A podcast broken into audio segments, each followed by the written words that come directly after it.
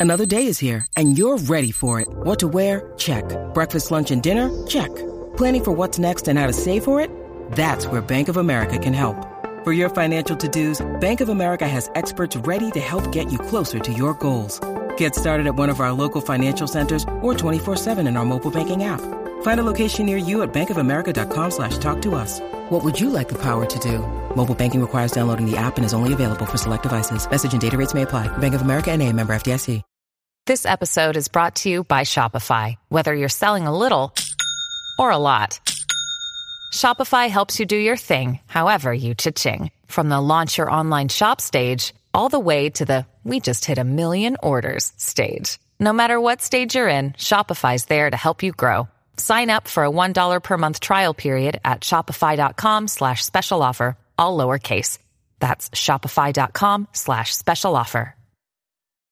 When you need mealtime inspiration, it's worth shopping Kroger, where you'll find over 30,000 mouthwatering choices that excite your inner foodie. And no matter what tasty choice you make, you'll enjoy our everyday low prices, plus extra ways to save, like digital coupons worth over $600 each week. You can also save up to $1 off per gallon at the pump with fuel points. More savings and more inspiring flavors make shopping Kroger worth it every time. Kroger, fresh for everyone. Fuel restrictions apply. Hi, everybody. Welcome to Who Cares About the Rock Hall, a podcast about the Rock and Roll Hall of Fame.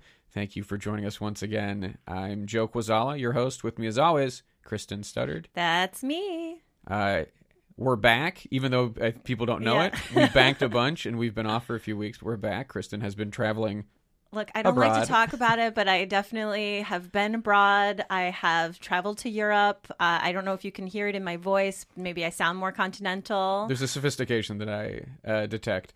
It's true. I'm currently uh, wearing a beret, even though I went to Italy. A long cigarette, a very long cigarette. Uh, I want. I'm very excited about our guest today. I'm uh, excited to bring him in. I'm. I'm ready to call this a very special episode. Are you?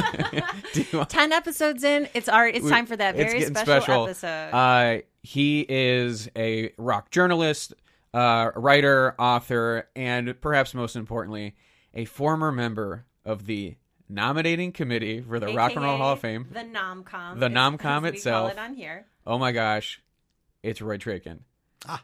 Roy, Thank you. Thanks for having me. Wow. I am All the way to Eagle Rock. I You're love here. I'm so excited. Uh, I want to make sure we give the proper context of you and your career and how you made it to the nominating committee.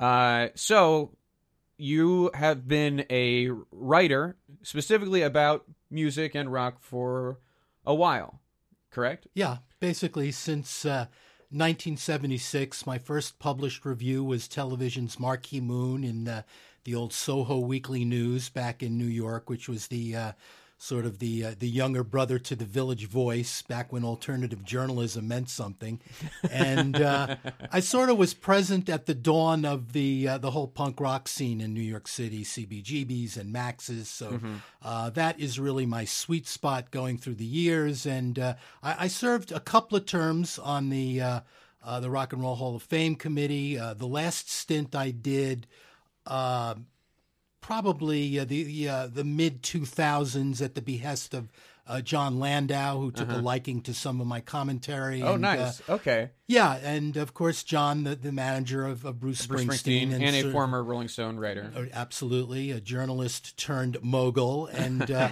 someone who, along with uh, with Jan and uh, and and also Seymour Stein is in there, have been uh, the movers and the groovers at the Rock and Roll Hall of Fame nominating committee. Right. Uh, certainly since the death of Ahmet Ertegun. Ertegun. Right, for sure. So yeah, Jon Landau's official title is and Seymour Stein co-chairman. Right now, I want to know. So a- as far as I uh, know, 1999 was the first year that you were on the committee. Uh, how does that happen? You get uh, is is Jon Landau calling you specifically? How do you get in the room? You know, the, the I had that first stint, 1999, and, and to about on. 2006, Is that what it was? That's Oh, oh so is. that was my stint. That was my last stint. and then 2011 to 2015 is what I've got. And you can tell me if I'm wrong, but that's the information. Yeah, that I yeah, no, that- Where that- are Yeah. you getting? You sound like this is from an inside source. Like you have unverified information. Yeah, like I'm touching my ear and I have a person on the outside who's going well, where through. is that? I mean, there are certain people that are cataloging that type of Mm-hmm. So information is- online. I know there's a number of websites that are very much about the inner workings Yes. of the uh, There's Hall of there's one main website that does a very good job cataloging the history of the hall and who's on the nominating Future Rock committee. Legends. Future Rock Yes. Legends. That's a very very uh, solid that one. resource. That's a, they uh, lay everything out uh, in a in a way that I don't think I'm able to find anywhere else. You know, they really break it down year by year.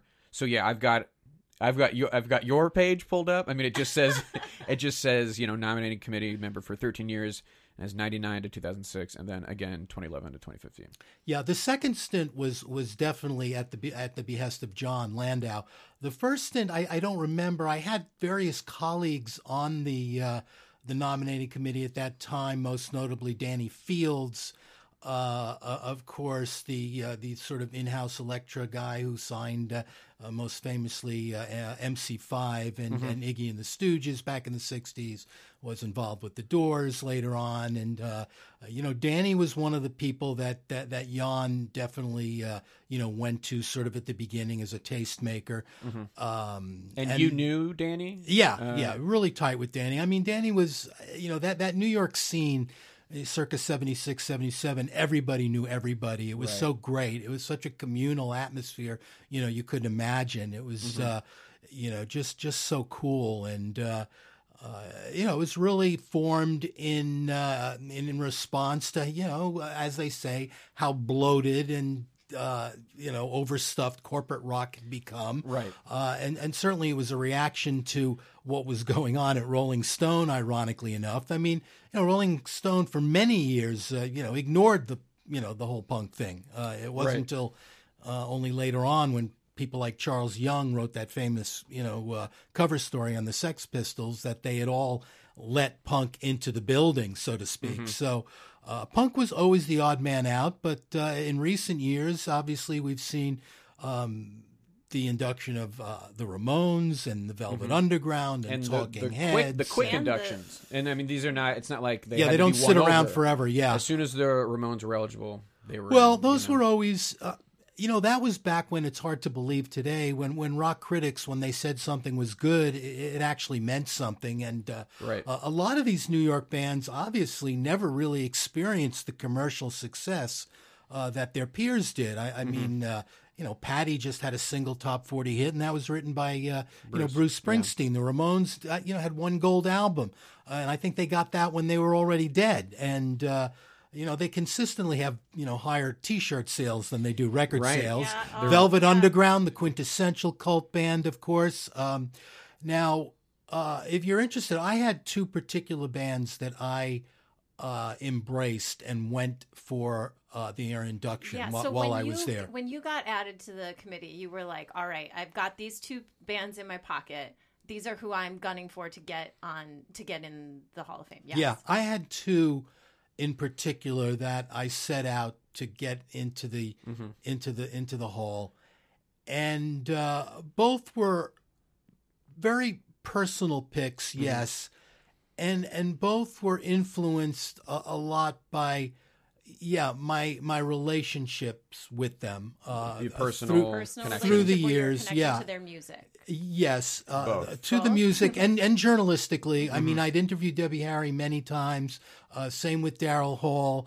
Uh, Hall and Oates were being managed by a very good friend of mine at the time, Mm-hmm. and a guy by the name of uh, Jonathan Wolfson, who still manages them. Took them over and kind of you know turned their career around, and uh, they were an act both through my personal relationships and uh, aesthetically, I felt deserved to be in the Rock and Roll Hall Mm-hmm. of Fame. I know a lot of people have denigrated the Hall and Oates, you know, induction. Oh, sure. Sort of the beginning of the, you know, the commercialization, so to speak, uh, of the Hall, which uh, in past years has seen, you know, everyone from Journey and Rush and Kiss and, Bon uh, Jovi. you know, Bon and, Jovi. and Bon Jovi, the, probably the most egregious example. I think so. Um, yeah, we agree but with you. hey, let's face it, rock and roll, who the favorites are, who should be in.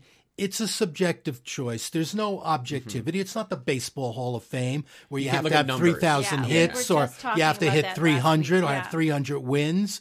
Um, it- Right. It's not essentially about the commercial aspect of it. Otherwise, you wouldn't see bands like, you know, the Velvet Underground be in or, or Iggy and the Stooges. Elvis Um, Costello. you know, well, Elvis has had commercial He's had success. Some commercial success, but I feel like he's. We were talking about this last last week. Just the idea of like he's not a super.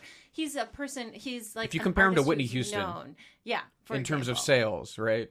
Well, and of course, I, I mean, but you know, Elvis is the the quintessential rock critic guy because Yes. as, Yes. Oh, as David Lee. Roth famously pointed out, he looks like the rock critics Yeah. were Yeah. big Yeah. writers. So, um, Right. Well, I'm, I'm curious, Roy. Yeah. Uh, I want to know about. So you find yourself. Had you been a voter before you were on the yes, committee? have always been a voter right from the very the beginning. very Voter beginning. since Yeah. 86. Yeah, Okay. I, I, Now- bel I believe so. I believe I've been or at least close to very very close to the, the beginning. beginning. Yes. Okay. So one thing I want to ask is so the Rock and Roll Hall of Fame as an institution is starting.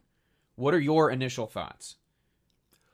It's 1986. They are they have announced Ahmet Ertegun has announced we are going to have a Rock and Roll Hall of Fame.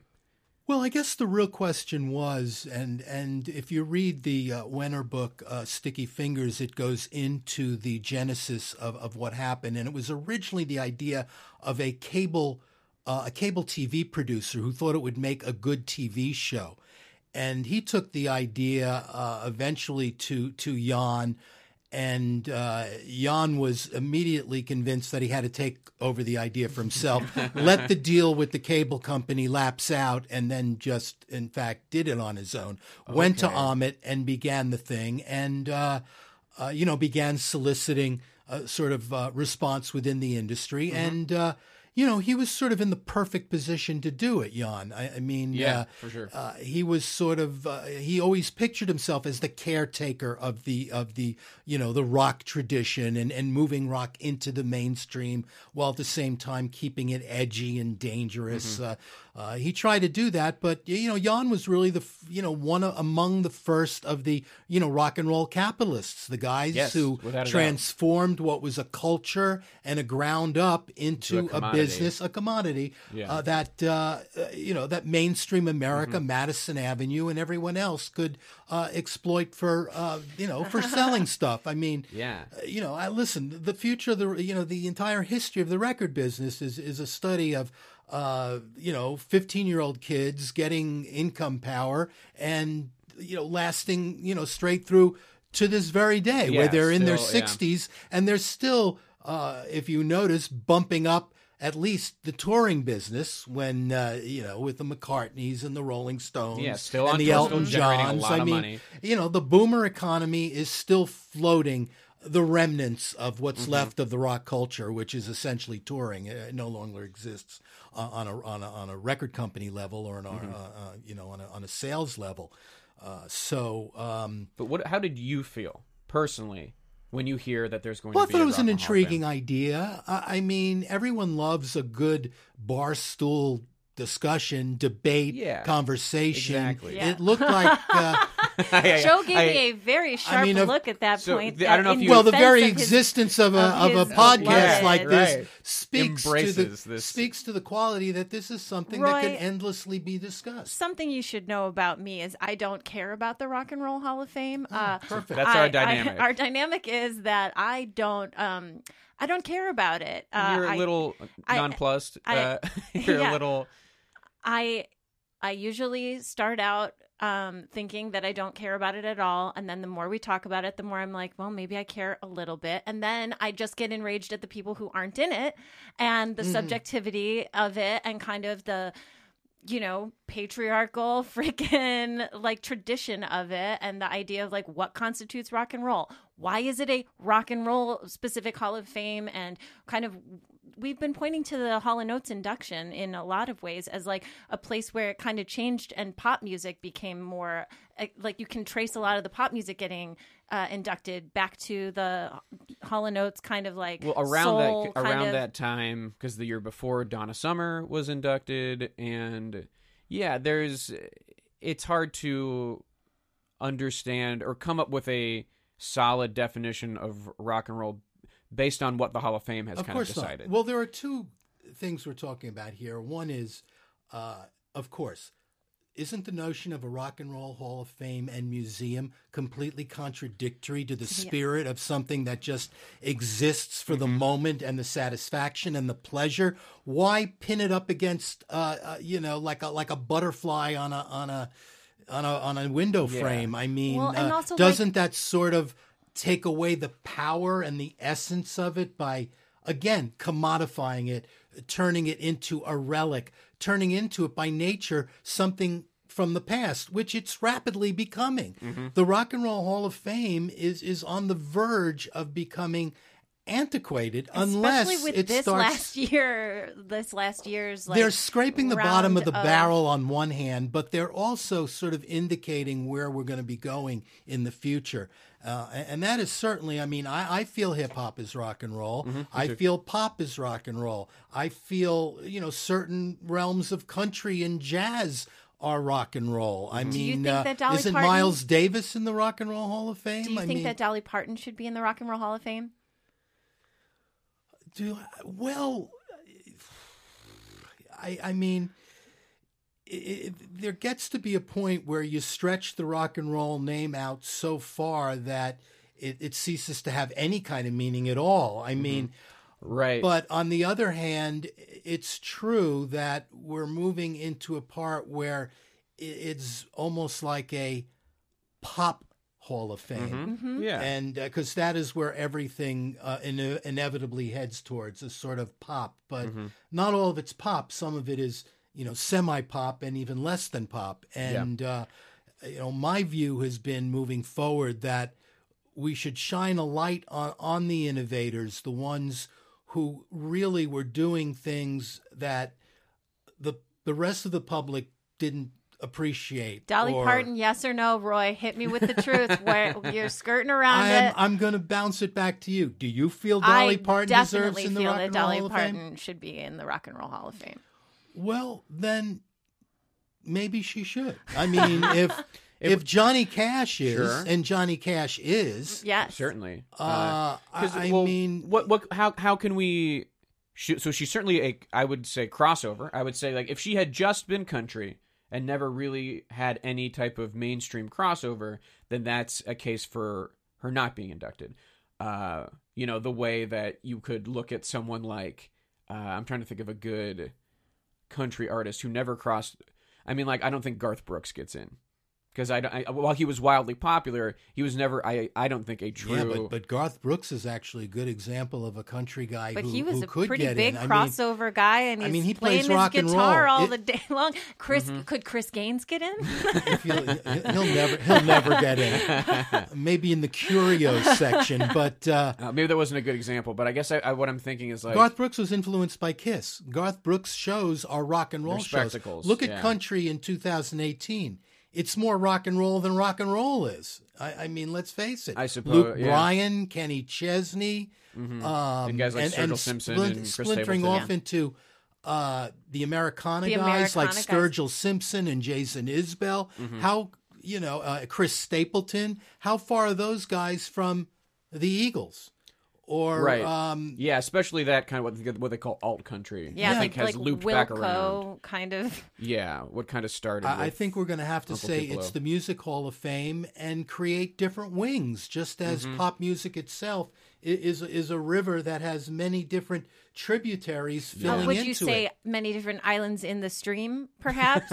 The I- in- islands in the mainstream. I- exa- islands in the mainstream. That's Islands what it could. That that's. I'm here for it. I I think mean, that's the metaphor. I think country, though, as a genre, for the most part, has been le- when it's not country rock, has been generally left out because Willie Nelson's not in, Dolly Parton's not in, Waylon Jennings isn't in, Merle uh, Haggard isn't in. I almost just called him I, Merle. I was like, you don't have to continue. I No, think you could just yeah, say just Merle and we man know who Merle. you're talking But about. But there is no rock and roll without country. Let's face For it. For sure. So Hank Williams is and in that's as like a, with like blues too. Is Hank Williams as an in? early influence, An early which I think is the right category for him because I yeah, think I I think that what they have to do is, and, and one of my suggestions, I did a piece about a, a year or so ago on what to do to improve the, the Rock and Roll Hall of Fame, and I felt that every year they should concentrate on, on a different subgenre, Mm-hmm. and uh, to make those, uh, you know, to have some kind of thematic coherence to these events every year, Mm-hmm. uh, to have them make sense. I, I mean, now it's just, uh,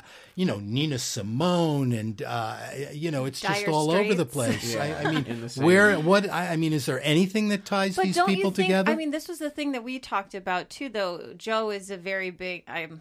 I'm really now. I Go, say it. hate that I know all this stuff too. My brain is full. is he a nerd? Uh, he. Oh well, God. that wasn't in, Yeah, in, uh, in look question. That wasn't the word. Nerd's not yeah, the we word. Yeah. knew we knew that. Yeah, uh, but we've been talking about the idea that in past years, the cool part about the induction ceremony would be all different genres of people playing together.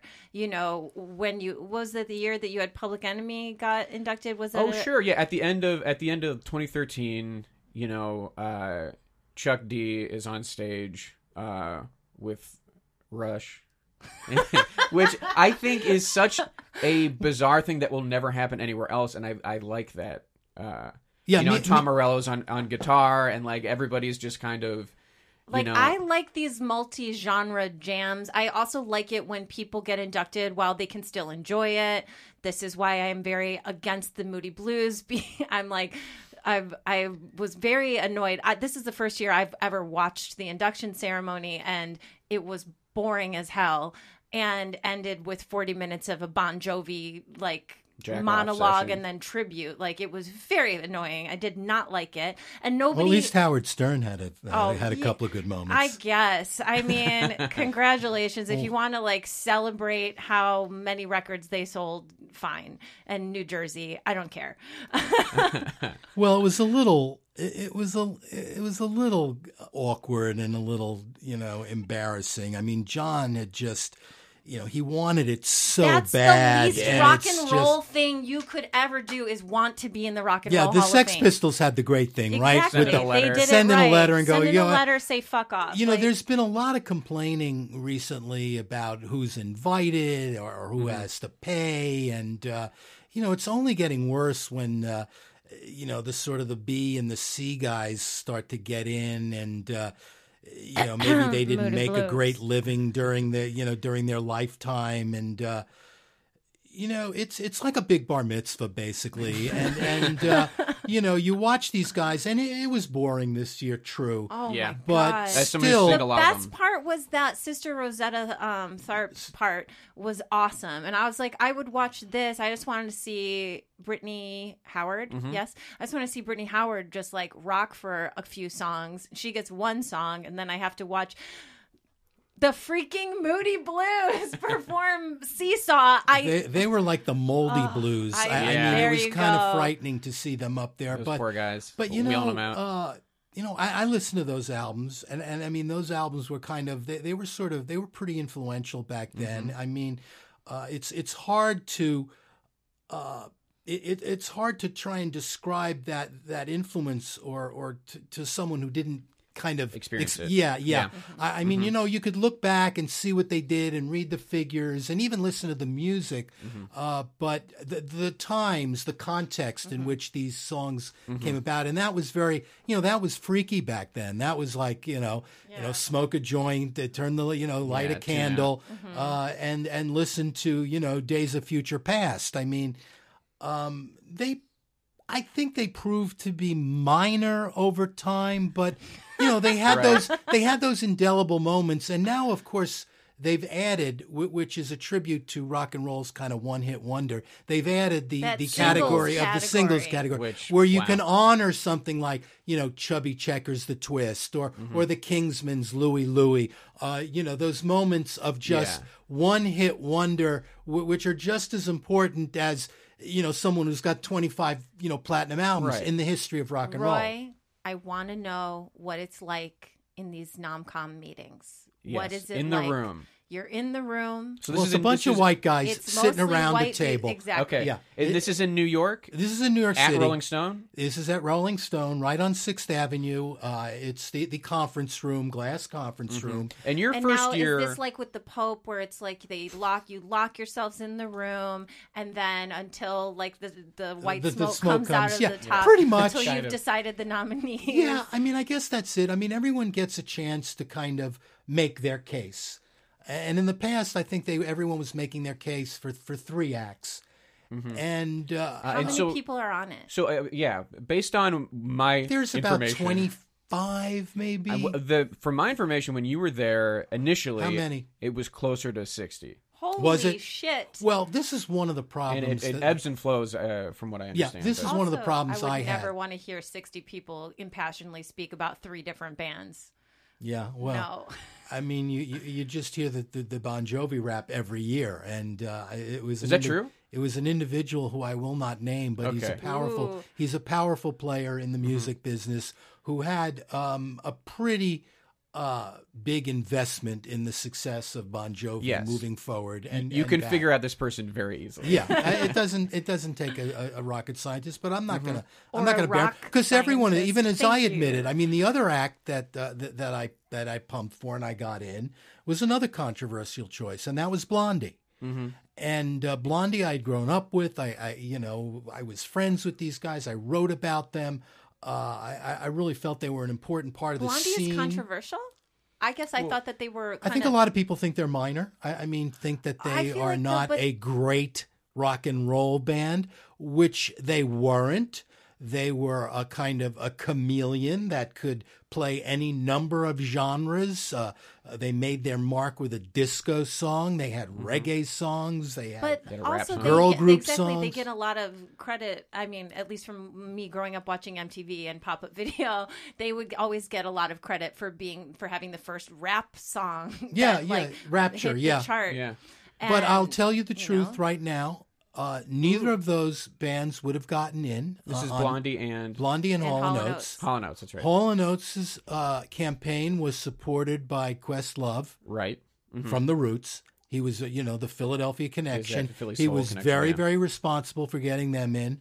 Uh, similarly with Kiss, it was Tom Morello who who joined the Right. Mm-hmm. uh, nominating committee, got them in, And both those guys inducted those acts at the ceremony. and and Blondie would not have gotten in without the dire the the diehard support of Seymour Stein, who supported their candidacy. Mm-hmm. Right. So those were the uh, they need power players to to you know take them to the finish line, That's, and that's what's what so happened. wild. Like it is really, it is. It's this like, I mean, I won't say faceless, but in some ways, like faceless cabal of like dudes in a room sitting around, and you need to have you need to have somebody on your side in order Someone to important. Yes, you do. and somebody important on your side in order to even get like uh, to even get on the ballot. Mm-hmm. You know, so yeah, how I'll admit one thing here. Please.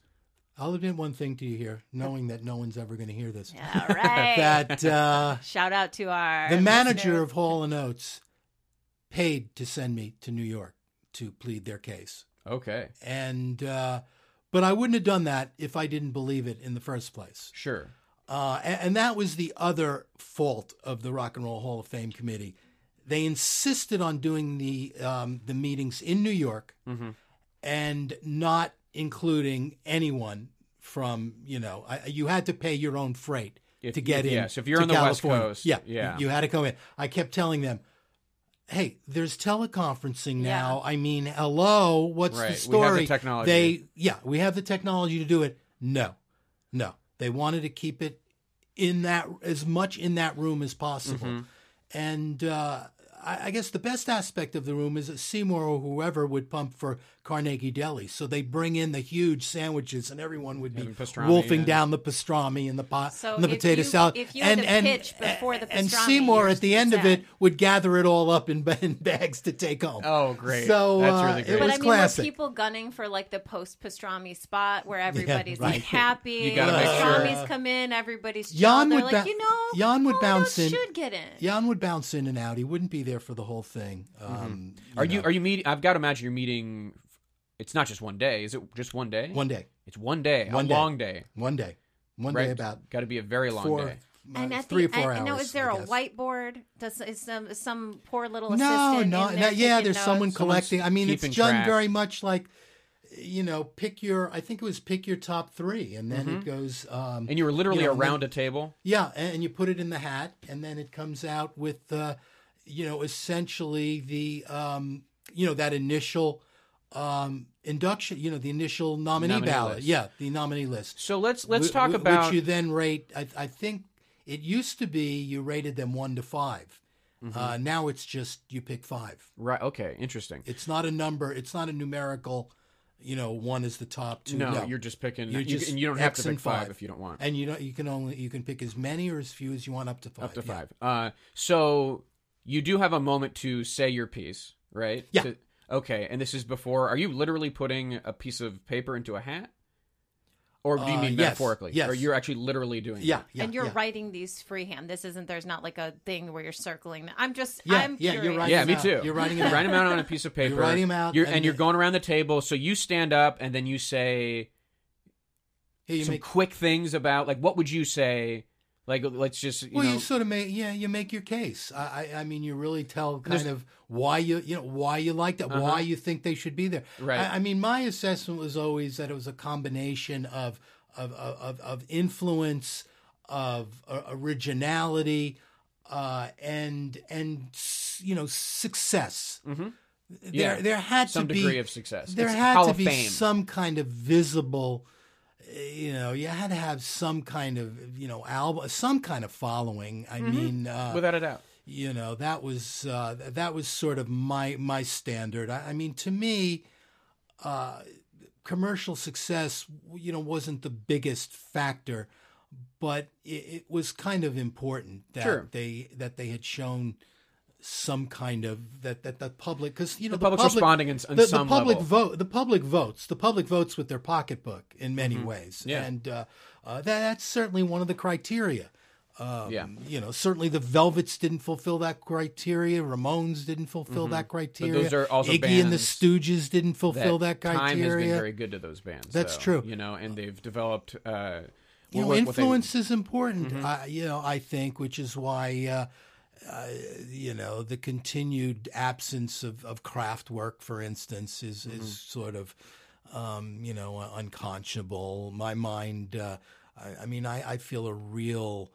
Uh, kinship to, to the New York Dolls. I feel that Mm-hmm. you know that they deserve some consideration, but you know these are bands that uh, they're they're not going to get in. Big Star, another one. You don't think that Uh, Big Todd Star will- Rundgren. Oh, I love Todd. Um, I you don't think Big Star will get in? I think they will. I think it, it might take a while. I mean, it I'm has like- taken a I'm while. Like Joe, You know, they've gotta the guy form on a- the nominating commission committee. This isn't about who you think is going to get in. Okay, we Uh-huh. have someone who's been on the inside. He's seen people react when someone stands up and is like, "How about Big Star?" and everyone goes with a big pastrami fart, and it's like maybe they're not going to get in Yeah. then. I uh, think um, just uh, you know it, they, they're going to have to form a veterans committee is what they're going to have to Mm-hmm. do at a certain point because some of these bands it- it's going to be there's going to be nobody who has any first person contact with Yeah. them and it's just uh, I mean, luckily enough, they, they leave the legacy. Their, their legacy is is not going to disappear. Correct. It's those recorded, you know, the recorded music. I mean, you know, another band, uh, hell might freeze over for the replacements. That's we. That was our first episode. We talked. Or Mm-hmm. Number second, two, number our two. second episode. I mean, the replacements are beloved. Mm-hmm. I mean, will enough people who are beloved of, of the replacements end up on the Rock and Roll Hall of Fame nominating committee? Possibly. Yeah, who knows? I, I mean, it could be. Because what's Um, funny is I even think, and I've got to imagine Seymour Stein uh, believes in them, uh, but the nominating committee still probably thinks that replacement skews a little young, which is funny to think about. Although unfortunately the, the replacements uh, just made so many enemies within the business itself and Mm-hmm. Right. uh, I I wouldn't be surprised if Seymour was a little you know bitter over Okay, what went so down with- politically, they they they would not be a popular choice. probably probably not I, I mean Is there have to- anyone in your estimation who maybe isn't that deserving, but was very friendly and has a lot of friends in the industry that was able to make it to the finish line? or or their I name think Bon comes up. Jovi. I, I think Yeah. Bon Jovi's the best example of that, Mm-hmm. and, and certainly his case. Uh, I, I mean, the hidden guy in all of this is, is Irving Azoff. I, I mean, when, when Irving took over Bon Jovi, all of a sudden Bon Jovi was being considered seriously. Same thing happened with Neil Diamond, who who waited for many years Yes, before he got it. Neil Diamond Irving is in A- the, the Irving Hall of Fame. Azoff came came in, and, and, Yeah. Mm-hmm. and all of a sudden Neil Diamond was in. Neil Diamond and Bon Neil Jovi were on Diamond? the same ballot in 2011, which and it's funny to think of Bon Jovi being on a ballot and not getting voted in, but that did happen in 2011, The year that Neil Diamond was voted Yeah, in. Yeah, and Yeah. Neil Diamond got in. and Bon Jovi Yeah. did not. And Bon Jovi was so pissed that he allegedly removed Probably all the, the year of the "fuck you" speech. My yeah, God, he removed all the artifacts Jovi. from the museum. Is the is the legend? He was so pissed off that they didn't get in on like their second or third Yeah. year of eligibility, which is even crazy that they should even be considered that early. They're a band that definitely w- you you guys have to wait a little bit. You know, we Jann have to. had a hard on. I I mean, yeah, he had a hard on for a lot of bands, A- and, I mean, it was like over his dead body that Kiss would get Kiss. in. Mhm. And that's a quote. That's apparently a Um, yeah, literal quote. yeah, and and and you can uh, confirm that. and bon, and, bon, and Bon Jovi was another one that he, uh, you know, that that he didn't see. But uh, Which I respect. I mean, I respect. I mean, listen, you've got to have a gatekeeper. Yeah. You've got to have some gatekeeping, or else the whole thing loses any kind of prestige of, Mm-hmm. you know, being the home of, you know, Little Richard and Chuck Berry and Jerry Lee Lewis and, um, you know, the pioneers. Um, listen, it, it's a way. All, all of us who love rock and roll kind of want to see it go on. We don't want to see it die. We want to see bands, uh, uh, you know, like like like like you know Greta Van Fleet take the. Uh, you know the rudiments yeah. of what they've learned. I mean, they're taking Led Zeppelin. You know, like Led Zeppelin took you know Howlin' Wolf and Muddy Waters. I mean, Right. it, it's an unbroken. When you come down to it, like we made the analogy, it, it's an unbroken stream that that keeps rolling, and and different tributaries go off. But you know, there, there's still a stream of you know what we call rock and roll. I mean, d- does Frank Sinatra belong in the Rock and Roll Hall of Fame? Is it he might in, seem come up. Is he in the? it, Rock it and Roll might seem like an anachron an But anachronism. it's Yeah. also wild. I mean, like, does Neil? Di- I mean, this is Well, Neil Diamond had some rock roots. I mean, right. he had and he was in the rock he- era. yes. You know what I mean? Whereas I, I feel like Sinatra and a lot of people who predate rock and roll, like their music existed before this thing became something. Yeah, but Sinatra, but without Sinatra, you can't really imagine rock and roll. I, I mean, in, in, in a sense, I, I mean, Mm-hmm. Right. he led he to the an cult of personality that Yes. you know that created Elvis. That I, I mean, he sort of created the template that rock was sort of the anti of, of him. So I mean, maybe he's the rock antichrist, but doesn't the antichrist deserve uh, Mm-hmm. Sainthood? You know? exactly. Anti sainthood, Right. ain't Uh, ain'thood. I'm curious if, from your recollection, so you said you you've kind of stood up for, you know, Blondie and Hall and Oates, and that worked uh, in your favor. But you also, well, you were arguing for New York Dolls, I'm assuming. Yes, I was. Which they made the ballot once, didn't get in. I, I argued for the New York Dolls. I just think that people still don't get it. Um, it's one of those where you have to, where you really, you, know, you had to be there.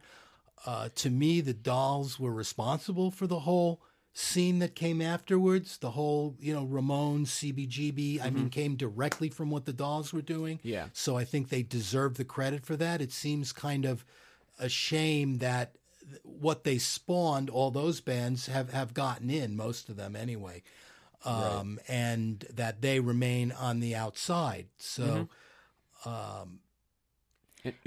Go ahead. What when you get up and you're like, "All right, guys, New York Dolls, it's a no-brainer. Let's do this." What do you say? Or I don't know how you make your impassioned like it has to case. be- You probably do it like that. You do three sentences. You sit down. You have another bite of sandwich. I but mean, what's funny is it, it, it used to be, uh, I mean, there was a time where you'd get up and, and, and say that bunch of things. And I, I mean, it, you know, it could be Chuck Berry or, you know, the, the, the original guys, whoever, uh, and it made sense. But now when you get up and Mm-hmm. say that in a room, you have a whole different, you know, group of people. This is my. I'm, I'm sorry don't worry about it. that. I'll, I'll turn that off. Um, hello. Um, you know, you yeah, so like those are obviously like you have a whole group of people. What I'm saying is, there is not, as you mentioned before, there is not a single view of what rock and roll is Mm-hmm. today. And even in that room where it was white guys of a certain age, um, the differences of opinion were, were pretty vast. And that only gets more so when you add women, women of color, you know, men of color, whatever, you know, the, the mm-hmm. various different sorts of people who have have their own, you know, idea of what rock and pop music stands for and what influenced them because everyone's influenced by something else growing up and everyone has their own favorites and you know that's the beauty of uh, you know i had a, an old boss who used to say that's why they make vanilla and chocolate ice cream you know? I mean as lame as that is that's you know that's what it is. uh, that's why there are different styles and it's just uh, you know you look today and it's just dizzying what's out there there's just so much the uh, you know the level of entry has come down and anybody hey look at this you know we're doing a we're doing a podcast Yeah. Way we're we're, we're making radio yeah we're doing our own you know we're doing our own thing you know Yeah, it, uh, the who access. cares to, what Cle- you know Yeah. what, what iHeart Media is doing Yeah. or, or Cumulus is doing? I mean, Right. It- yeah. we're filling a niche, a very narrow niche, but it's a niche. Oh, narrowest. don't we know it? well, and you know, and like kids, kids these days. Oh wow. guys, That's, kids a good, oh, these days. that's a good way We're to on the start. kids that. these days. kids these days they don't care about the radio at all and they don't care about albums they really it, like mixtapes soundcloud those are the two places Well, they're that new Spotify, discovery. yeah. yeah. Spotify, but not even Spotify. That's like almost the- more for us, Yeah, that's our for our generation. generation. Like kids, I mean, like the like teenagers these days do not care about Rappers on SoundCloud. They want to hear about rappers on. SoundCloud. They want to hear the mixtape that's on SoundCloud, and then they want to see like YouTube videos And they want to like they want to vape and get out of there. it, it, it's sort of it's sort of like the end of the uh, of the kind of auteur uh, sort of theory where you know an, an artist is responsible for a work. Um, we're we're in an era, as you've mentioned, where uh, songs now have the priority over artists. They're not necessarily searching artists; they're searching They want the songs. track, yeah. yeah. And in the future, how is that going to sync with any kind of artist? How is any kind of artist going to attain enough of a, a you know sort of a, of a following or of a heft or of even a um, of, of of a work resume to approach being in a Hall of Fame? But people still do it. I mean, like you, Beyonce, And Taylor your Swift. Taylor Swift. Uh, it's weird because it feels like there's it's. I mean, I don't want to compare it to the disappearing middle class, but there is. But it is. But I will. But I will because there's like these behemoths. There's these huge stars, and then on the And other niche end, artists, you have your niche artists. Nothing uh, in the middle. and it feels like there's very little in the middle. And yeah, how about an interesting point you raise? Taylor Taylor Swift will undoubtedly get inducted into the Rock and Roll Hall I think of so. Fame at But would point. there be a Taylor Swift without a Dolly Parton? Guys. Great question. And uh, yeah. No, I A good I, I wouldn't keep Dolly out. I, I I mean, think uh, she should. I just, I, I can't believe she doesn't even get talked about. I- Mm-hmm. Yeah, I, it feel almost like feels that like- to me kind of bums me maybe out. it's just the Music Hall of Fame or, or the Pop Music Hall of Fame. Um, and Well, if you think I, about, I like- think that that would be a bit. You see, the Rock and Roll Hall of Fame was started in the sense that rock and roll was a distinct genre from everything else that was taking place. Mm-hmm. It was a reaction to the mainstream pop of its day, Yeah. of, of the you know of the Sinatras and the Bing Crosbys. This was a reaction to it, uh, but yet what's happening and what is interesting is rock and roll has just turned out to be just you know one more genre along the road to whatever wherever we're going. It was like a little blip ultimately, Yeah. uh, a boomer blip caused by economics and and, and context and Right. and, uh, and a group of uh, and a demographic that was just you know feeling its spending power.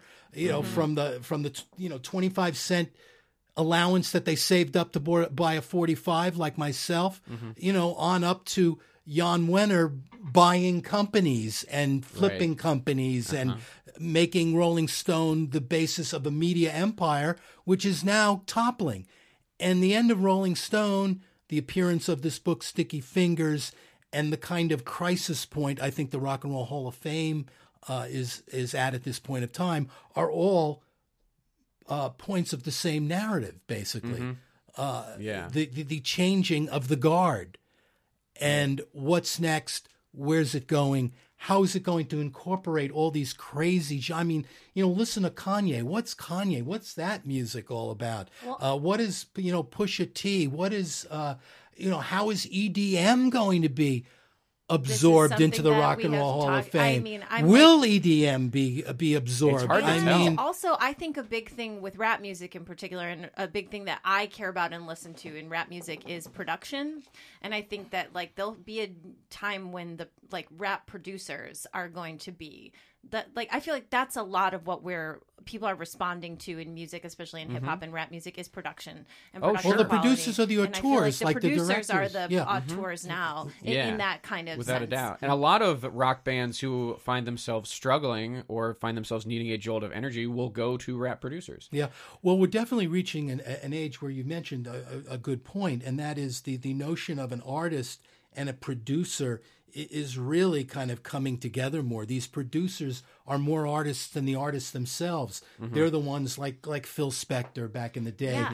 who who, who, Who you've they're- been in- they have a sound. Who you've been in a room well, room and with. that's why. Well, and Oh, that's have like been in a room with you- Phil Spector. Oh Just my wanna- god. Okay, we, we should get. I will just say. I just feel like I feel like like Pharrell, for example, Mm-hmm. like he can work with any type of artist, and it sounds like a Pharrell track. It doesn't matter. He's worked, you know, with Adele and with um, with Robin Thicke. uh, yeah, Or, and or even with better, someone like Max, Punk. someone like Max Martin, who d- you know Yes. isn't Oh, an who is- artist in himself, but is as big an auteur right now in pop music that you and have. and for the past twenty years, Has an, I been mean, an institution, yeah. he yeah Uh, yeah, so anyway, we, we glossed over. You have been in a room with Phil yeah. Spector. Please, Well, I've I've I've met Phil a couple of times. I can't say I've had any real interaction with him. There are other people who are, you know, much closer than than me to Phil, but uh, you know, obviously someone that uh, looms large in the history of uh, of the. Rock and Roll Hall of Fame as well. He was very active in the first few years of that. Yes. Uh, and I know Oh. it was something he always attended every year. That was kind of, uh, Mm-hmm. you know, Phil's Phil's bar mitzvah each year. So Right. uh, Uh, and you must have gone to a few induction ceremonies, I've got to imagine. I, ironically enough, uh, I have been to two, the two that were out in Los Angeles. Okay, so Uh, I was 2013. I was at the one in uh, I Joe think it was just did that off the top of his head. Also, he went, "Oh, so 2013 didn't look at anything." yeah I was at the one in inward." 2013. the one that opened with Randy Newman. Uh, the, I yeah, love LA. The, the first one I was at Oh. was the classic one. Uh, it was the first one held in Los Angeles, the Century Plaza Hotel, 2003. It was the famous one where Cream reformed after 25 years. 93. And uh, 93, I'm sorry, Right. 1993. Uh, Cream, Also off the dome. I wa- the person who was there uh, Yeah. did not say the year correctly. Joe and a, a weird just a knew weirdo. it and was like, "No, you mean 10 years earlier." Yeah, he's the 93. expert. I, I- I- it I- was- Sure, 93. Where Cream I defer. famously uh, reunited and That's right. CCR did not. And that's right. And and the two guys, I, I remember them just sitting there with uh, the guy with his bass player and the other guy with his drumsticks, sitting forlornly at that table. Oh my Uh, god! Oh, the as, CCR uh, guys Yes, who Stu didn't get up. as, uh, Okay. as John went up and, and With played Bruce. with uh, Bruce and Robbie, and, and Yeah. Don was, and uh, they played a three song set, and those guys sat there and and literally, uh, yeah, Stu stewed, Stu Cohn Stu stewed, Stewed. Stu stewed, Stu, Stu, and studio. and Cosmo was was none too happy. That was a very very uh, embarrassing black eye moment, I thought, for the Hall of Fame. Uh, the other one was was Blondie's reception when Debbie put down Oh, yeah. Frank Infante, who wanted to play with the How band. did you feel about that after you like you hyped for them for so long? You you did you you felt very felt very bad that that turned so ugly. I, I know that's- Frank. I know Frank very well. Uh, I know I know Clem Burke really well. Great guy, really nice guy. Uh, that that was sad, but you've got to understand. It's like kids hoping that their divorced parents get back together again. I mean, the Creedence. Clearwater revival situation was ugly. Mm-hmm. These two guys had just sold the rights to the, their, you know, their rights to the Creedence Clearwater name to John's um, enemy, Saul Zaentz, over at Fantasy Records. It was like uh, you- you couldn't have slapped them in the face anymore. And then you expect them to get up there and put on a smiley face and play "Born on the Bayou." It's not going to happen. Right. And that's the situation that the Rock and Roll Hall of Fame is going to have to deal with more and more with I these mean, fractured lineups. Who to invite, who not to invite, who should be part of it, who shouldn't. Be. It's it's a mess. It is a mess, but what I do think when it works out, it's it's pretty great, and it's and it's like I mean, like the Talking Heads. You mean uh, the reformations when they come about? when when they do work reunite. out? Obviously, Yeah. it's it's gonna be yeah, they're magic messy. moments, no question. and and it, those are and sometimes I think those moments can only happen there because the Talking Heads have only reunited once, and it was for it's probably because of Seymour. I Seymour. have to watch that because they are my favorite band. It's great, and it's the only time they reunited. And sometimes it works out, and I think Yeah, it's that- worth that- it. That's for that. one. That's one where where the uh, the bitterness runs deep. I mean, they'll Mm-hmm. they'll they'll never get back together, which is uh, a shame because they are one of my. I, I mean, I mean- All one of my favorite bands Un- of all time. favorite favorite. Just watch "Stop Making Sense" again, and it's it's probably one of the half a dozen best concert films I ever mean- filmed. without question. Also, what's the craziest thing that ever happened in a nomcom meeting? Like, did like did Anyone someone come to blows? Like, did blows? anyone come to blows, or did someone just like suggest someone that everyone was, like, like, "Are of you out of your Like mind?" the banana splits. Like, you know, I can't. I, I, I or do you have a recollection of, of, of any like out of thin air or like coming in out of the blue? Like, why are you advocating for this person? Like, No, not not really. I guess people who are on the nominating committee are relatively yeah, stable in terms yeah, they're there for a they're there for a reason, and and their tastes are pretty. Uh, you know, I I never I, I never actually uh, proposed suicide uh, a band. I, I don't mean not the act, but not- the not- band. In, the- in These are these trying days, not the act, guys. but the band. Yes, Someone brought up John Bon Jovi, and you uh, proposed suicide. um, I wouldn't. Uh, I, I that that was a band that uh, you know. I, I mean, I, I wouldn't. I wouldn't necessarily try to make a case for. Um, um, I, I, I certainly feel like I could today. You know, in in terms of. Uh, uh, you know their their influence and their abiding influence just 30 years later um, you know, to me, I'm I'm I'm delighted and and surprised that what went down in New York, you know, from '76 to about '81, uh, is still remembered and and revered by so many people. Um, you know, you're talking about it, it's almost it's over 40 years since that time, and uh, yeah, there, there's still a reverence. There's still fans and young fans, and you know, you see them with their Ramones T-shirts or their CBGB T-shirts, and um, you know, Suicide Alan Vega passed away a couple of years ago, and, and Marty Rev is the only one, uh, the only, only living member, and uh, he he came to L.A. about a year ago and uh, pl- played a gig um, at this club over in uh, in in Atwater.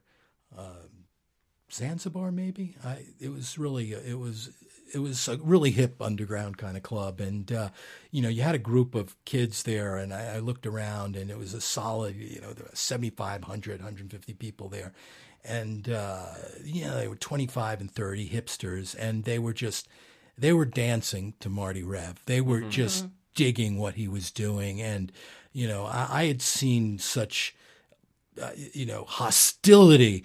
You know, how dare a band come on stage without a guitar, you know, or a drum? I mean, what the what are they doing? No instruments. I mean, and now, uh, you know, you, you hear this this iPhone commercial, this French band, uh, and it sounds like a suicide riff. You know, da da da da da da da da da da da da. You know, it's crazy. I mean, now kids can hear it, but you know, thirty years well, ago, forty years ago, not they didn't want to know. instruments is like Yeah, de people- rigueur. I know. yeah, I mean, people- they they totally a laptop anticipated. musician. Is, They totally anticipated everything that was going to happen in terms of you know EDM and dance music and how that was going to proceed. So but you never you never uh, presented them. It was for maybe a bridge too far. I never no I, I never made an actual presentation for for suicide. I just thought it would be suicide.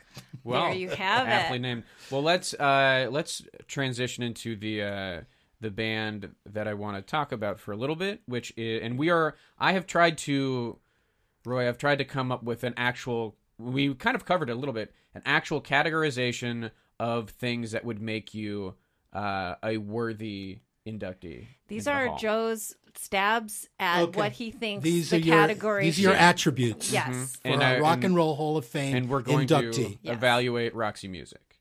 In terms of your uh, in terms of in terms uh, of these okay, categories. Okay, And is this a band that you have uh, you've advocated for? Uh, I If not you, someone must have. I've I got to imagine. yes, they they've been advocated for. They they have. Um, have they? I don't. Have they ever been on the? They've Uh, never made it to the ballot. okay, they never even made it to the, to that ballot. No.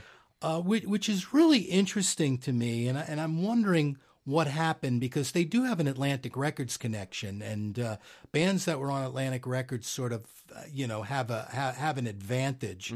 Um, certainly, when Ahmet was still alive, Right. uh, they, they did, but uh, that never seemed to work in, in Roxy Music, Music's case. Um, you know, a, as you know, as an astute observer, there has always been an aversion to uh, prog rock uh, in in the Yeah. past, and I, I think Roxy are kind of part of that, but they're they're not part of that. Um, there's certainly an art rock band, um, and art rock bands haven't necessarily fared very well either.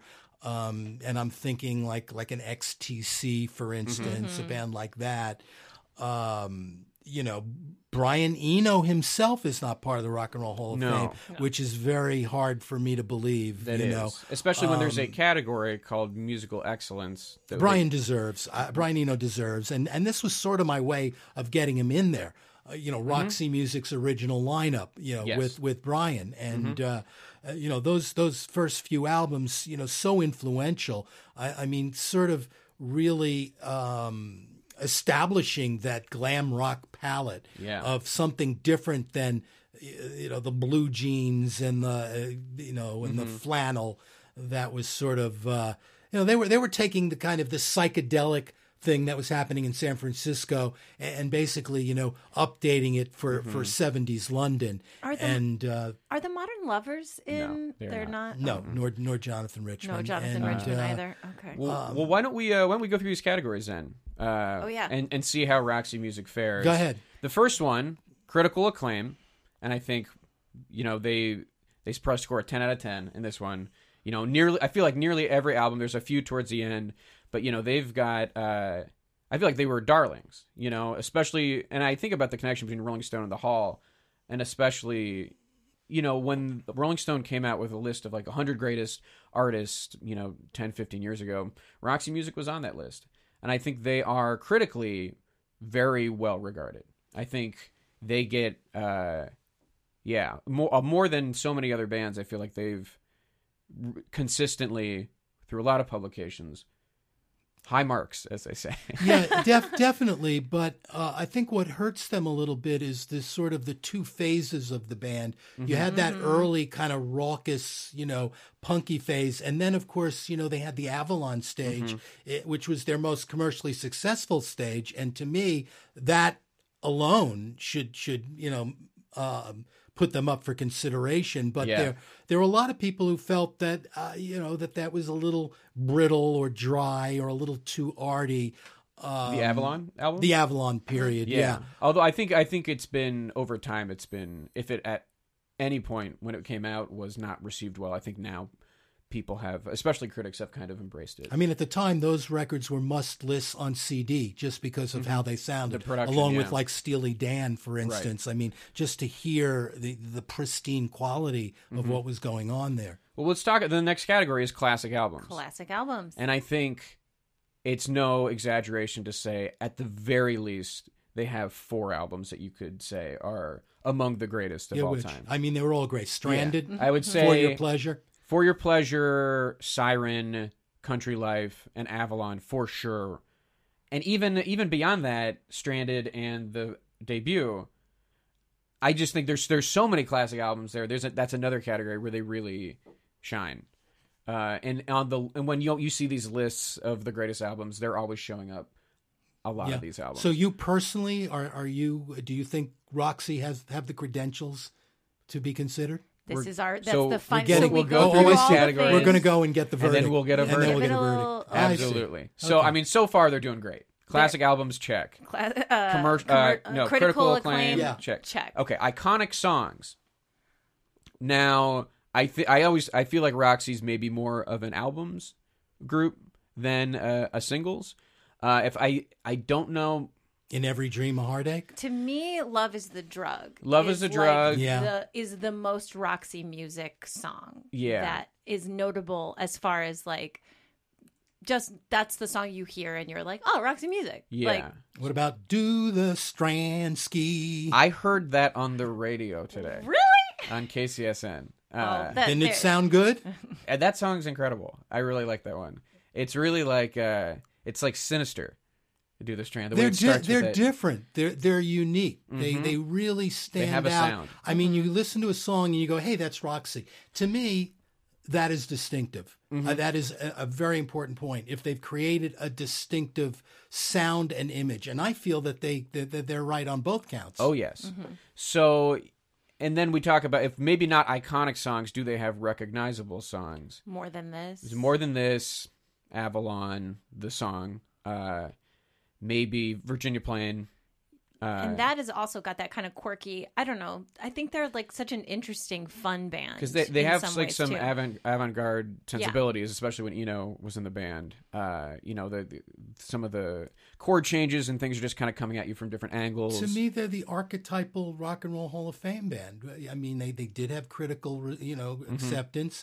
They uh, they they moved the needle, and uh, they ended up. They did have commercial acceptance ultimately. sure, so that's the next. Oh, that's there's the our next next- category. Yeah. Very good Joe, segue. wow, it's like you might be right on in your categories. So yeah, Ugh, I their don't like commercial, and I think maybe what hurts them is that most of their commercial appeal was not in America. Most, I mean, the UK was where they, They were bigger in the very UK. popular. But they had Especially the Avalon album eventually, uh, Yeah.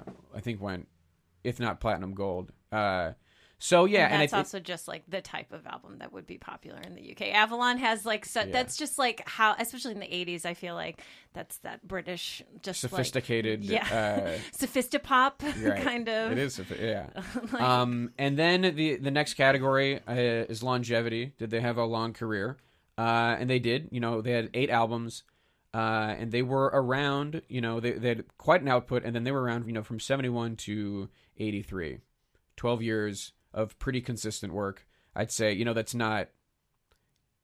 Sometimes we look at this category to say, like, oh, you know, are they like a an Aerosmith that was around for, you know, Well, longevity longevity is something I think uh, uh, one of the things o- over these few years that's become important is for these bands that want to be considered to stay vibrant, Mm-hmm. to stay in front of people's you know to- eyes, to be touring out there, to Yeah. be putting out new records. Like Daryl Hall, for instance, what he did. You know, he started the. Uh, the, the webcast, the live from Daryl's Daryl's house. house, He yes. began to play with you know younger musicians, Mm-hmm. you know, who came to you know he sort of did his victory lap, but at the same time he did it in public just to make people aware of the legacy. You have Yeah. to you have to Stay in be front of you people. have to stay in front of people. Yeah, it's, without it's a a doubt. must. So I- or you need to make one or two really great albums and then have your lead singer die.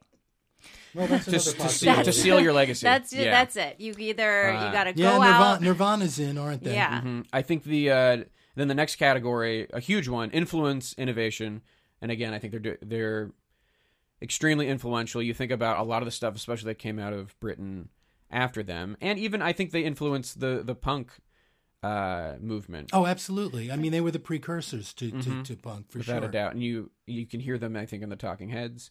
I know uh, Steve Jones from the Sex Pistols has cited them as an influence, but you know they're also hugely influential to those bands like uh, Duran Duran and The Cure and the Smiths and that whole new wave. They Yeah, might new be wave, a fork absolutely. in the stream. They might be like one of the tributaries might originate from Roxy Music. right. Um, do, when people are at in the nomcom meetings, would that be like maybe people would like you said you made three sentences a- a second ago. You were like they were really influential. They had a long career. They were commercially and critically acclaimed. Like blah blah blah. Would you say something like that to try to like rep for them in Well, a absolutely. I, I mean, you know, uh, those those are sort of the uh, the bullet points that, that you go over when you're making your case. That, Um, yeah, matter. you know, and and you know, you have to kind of give them an idea of of what of, of how you're judging, what your judging system is, as you've done. You've gone through a checklist, and I, you know, I'd say that's that's pretty accurate in terms. Uh, Wow. But but, Uh-oh. but you never know.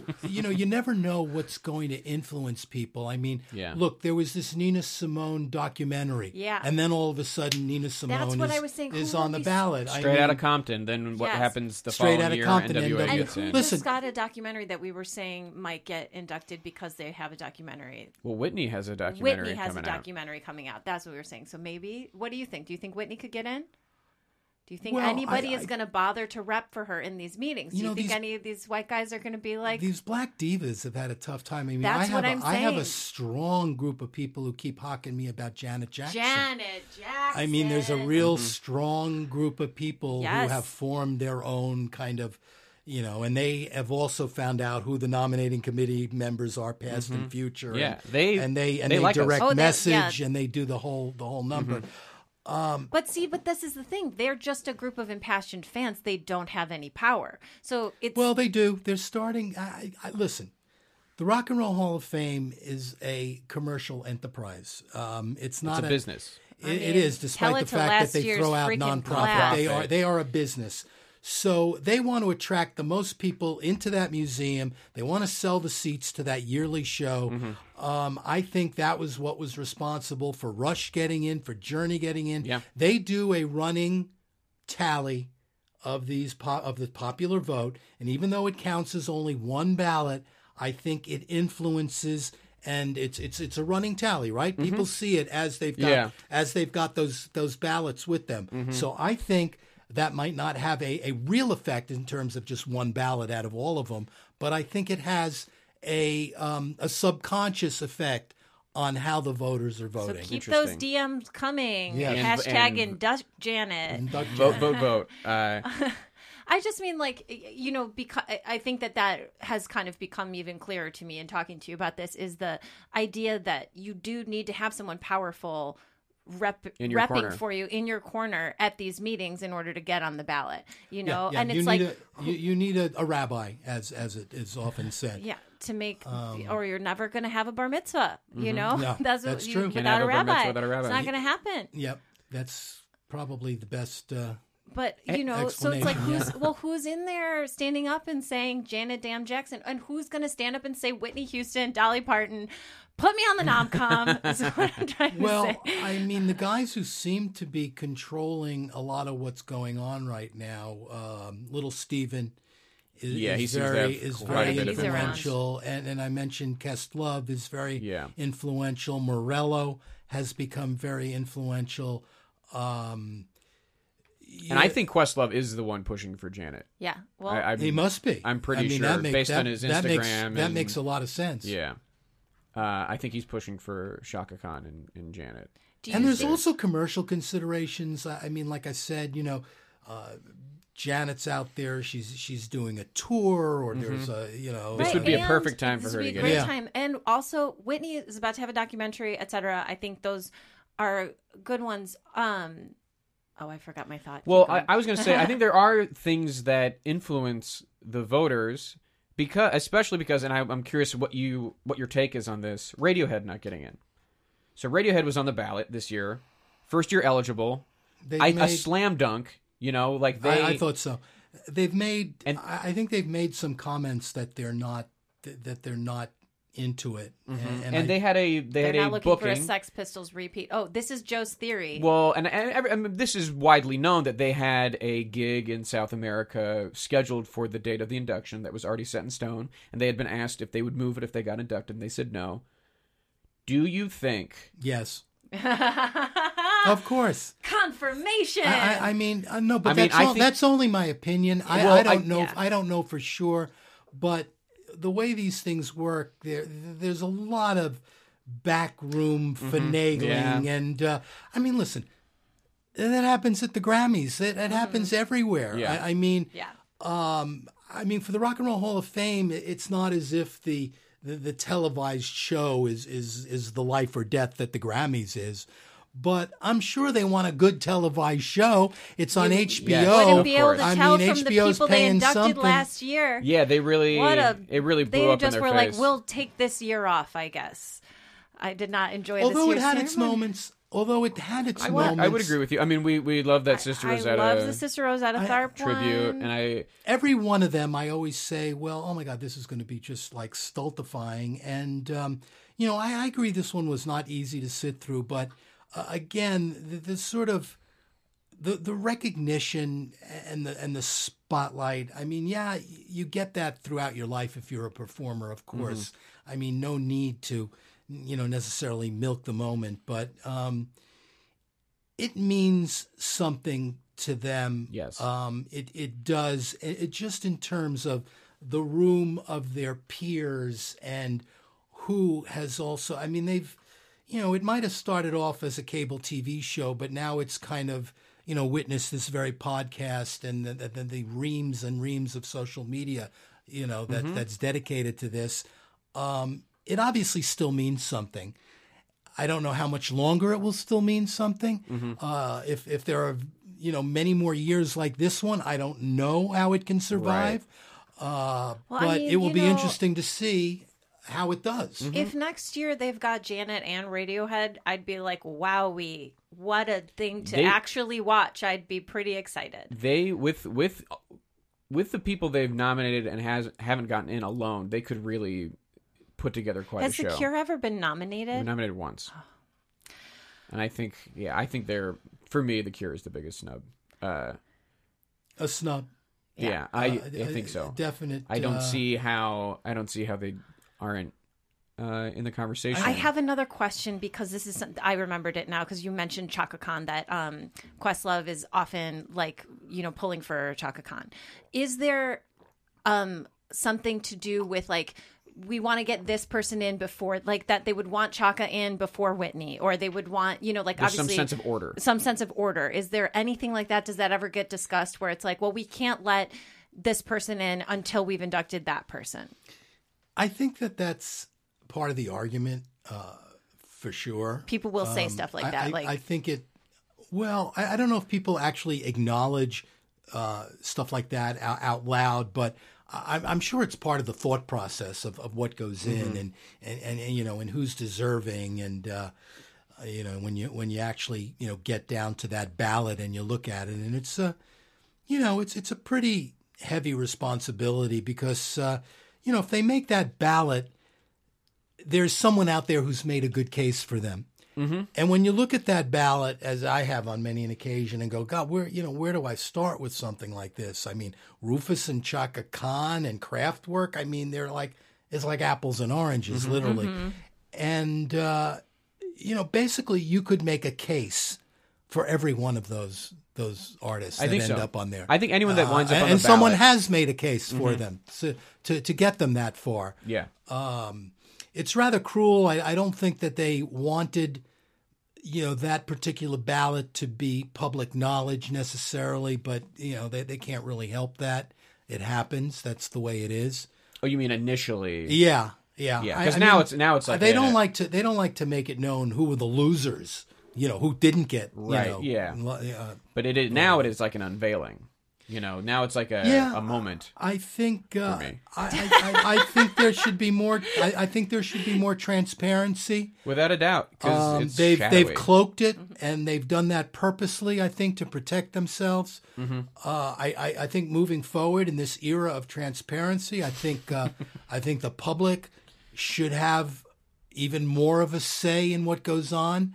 I think maybe they should be given a, a larger percentage of the ballot vote. Mm-hmm. You know, let it count for maybe ten percent.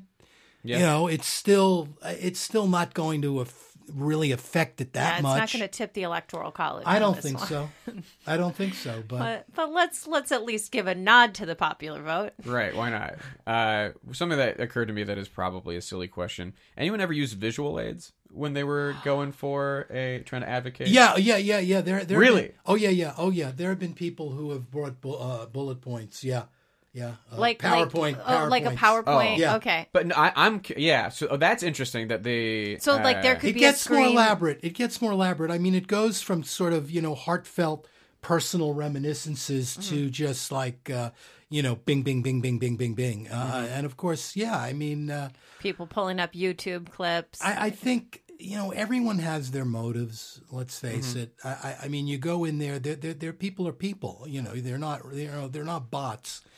Um, they've they've uh, I wonder if most we of could them, have a better Hall of Fame if it was run by bots. most of them, yeah, that's a good thought to to have. But uh, and most of them there have been in this business long enough where they've had they've had interactions with the people that Yeah. they're voting on, and uh, and don't tell me that doesn't come into it. And and certainly, you know, Jann is the biggest culprit of of holding personal grudges. Um, you know, against some of the nominees, and uh, Right. you know, and he set the standard. Now, uh, w- w- if he starts to, you know, move away, um, and as I say, they keep trying to keep that, you know, I mean, I didn't mind getting kicked off if they're going to make the nominating committee kind of more representative of what's going on out there. Yeah. And I think as as everything moves inexorably along, that's what they're going to have to do. Makes sense. Yeah. Uh, we never voted on uh, Roxy We Music. we This is we, we got off on a tangent. We had one more category, That's on which me, I'm sorry. no, it's okay. No, I'm, but I'm, not. glad I'm we- glad we got to talk about all Yeah. the things we talked about. Um, there was one more category with Roxy Music. What they're, is they're doing oh yeah, great so that's right. The most important category of all. Does my mom know who they are? And I actually, first with this category, I've decided I should just ask my mom beforehand. Yeah, Oh. that'd be nice. Because Let's call her I, up. because I mean, it Get her on the phone. It, Mom, Roxy Music. Question mark? it is because it, it. I mean, it is both literal and it's meant to represent more of like, is this person, is this act famous enough Known. for Yeah. someone like my mom? Uh, and I brought it. I brought Roxy Music up to her uh, when I was talking to both my parents, and she was like, "I don't know." And then my dad went, "Yeah, glam." So we've got we've got my dad. You got half. Yeah, that's Yeah. fifty percent. My, 50%. my dad seems to know who they are. My mom did not. My mom did know who Liz Phair was, and I said that she would Oh. not. So I feel like I should. How how old are your parents at this point? In their Uh, forties? my no, oh, my parents are 66, 67. My Oh, mom yeah. is 57, and that's, she. that's my generation. Both my parents are 67, excuse me. I want to make sure that it's known that I know the ages of both my parents. And I think that her familiarity with Roxy Music would be she'd be like, "Oh yeah, I mean, I've heard of them." Dismissive you know, and she angry at the one question. hundred percent would not like. And then if you started to play a song, she'd be like, she would not be able to tell you that a song was Roxy Music. But if you said this is Roxy Music, she'd be like, yeah, I know. But she one hundred. Well, your mom was. I mean, she had to be like in her mid twenties when that was going on. Yeah, so- she was really into, was she into? My mom was really into classic. Dolly Parton. No, not at all. My No? mom was really into class well, she liked Dolly, but my mom was music? really into classic rock. Oh, like classic she was really into like she loved Led Zeppelin and all that, and then she really loved um like Dire Straits and Supertramp and all that in the '80s when I was growing up. She really. Well, she should have Like- liked Roxy Music. I'm I mean, sure- you know Roxy what? Music is not hundred miles away from Supertramp. I, I, mean, maybe I uh, didn't give her enough credit. And credit. Supertramp's not in the Rock and Roll Hall Oh, God. of Fame either, are they? uh, over my dead body. Uh, to quote uh, Jann Wenner. Um, I think, but I think the distinction there is I don't think American radio played Roxy music uh, the way they would Supertramp. Yeah, I mean, she was Well, no, but I mean, Avalon got some play on, I guess, FM stations. I, you know what? And also, Mm-hmm. my mom really listened to XRT a lot in Chicago, which is like an alt rock station. Yeah, they had to be playing. Yeah. that. Yeah, and I'm sure they were playing it. You know what? Uh, Mom, I get take it it back, together. Jackie. You know what's up. You've you're probably definitely listening to Rock's music. No problem. Mom loves Tom Petty. She's she's chill. All right, Mom's it's very time. cool. It's time for our verdicts, and it's should they and will they, and if it's will they, how long from now will they? So, Kristen, do you want to start? Oh boy, uh, this is me coming out of just grasping in the dark. I think yes, should they? I think yes, will they? But I think it's going to be a while. I think we're looking at 10 to 15 years. Okay. That Laura? is my prediction. Well, since they're my pick of uh, of the ones that haven't been in, I, I would say uh, they definitely should. Uh, will they is is an interesting question. I mean, uh, you know, Bryan Ferry is still out there. He's still playing. I hear those shows are still good. Uh, I saw him a couple of years ago, and I mean, I love. I I, I really do love Roxy music, uh, but I think the more time passes the more difficult it is for them to get in. But uh, judging by the pickings every year, they're, they're getting kind of slim. So I, I don't know, maybe, but if they don't get in within the next five years, I, I think it's going to have to be the uh, the mythical veterans committee that will have to, uh, Right. you know, uh, examine that particular candidacy in years to come. Yeah. Okay. Uh, I think they should. I think they will. Um, it's tough because they have not been on the ballot uh, at all. Oh, So, I mean, I th- I was kind of in the same range that you were thinking, like maybe in 10, 10 to 15. but then didn't Roy kind of get you with the if they don't get in now, then they're then we're gonna run out of folks who love Roxy music. I don't know because I do. I think, but also what Roy said about it's slim. We're getting slim. I think at a certain point we're going to have to turn to Roxy Music to save us all. but I think we will. There will be a point where it's like, oh, this was overlooked.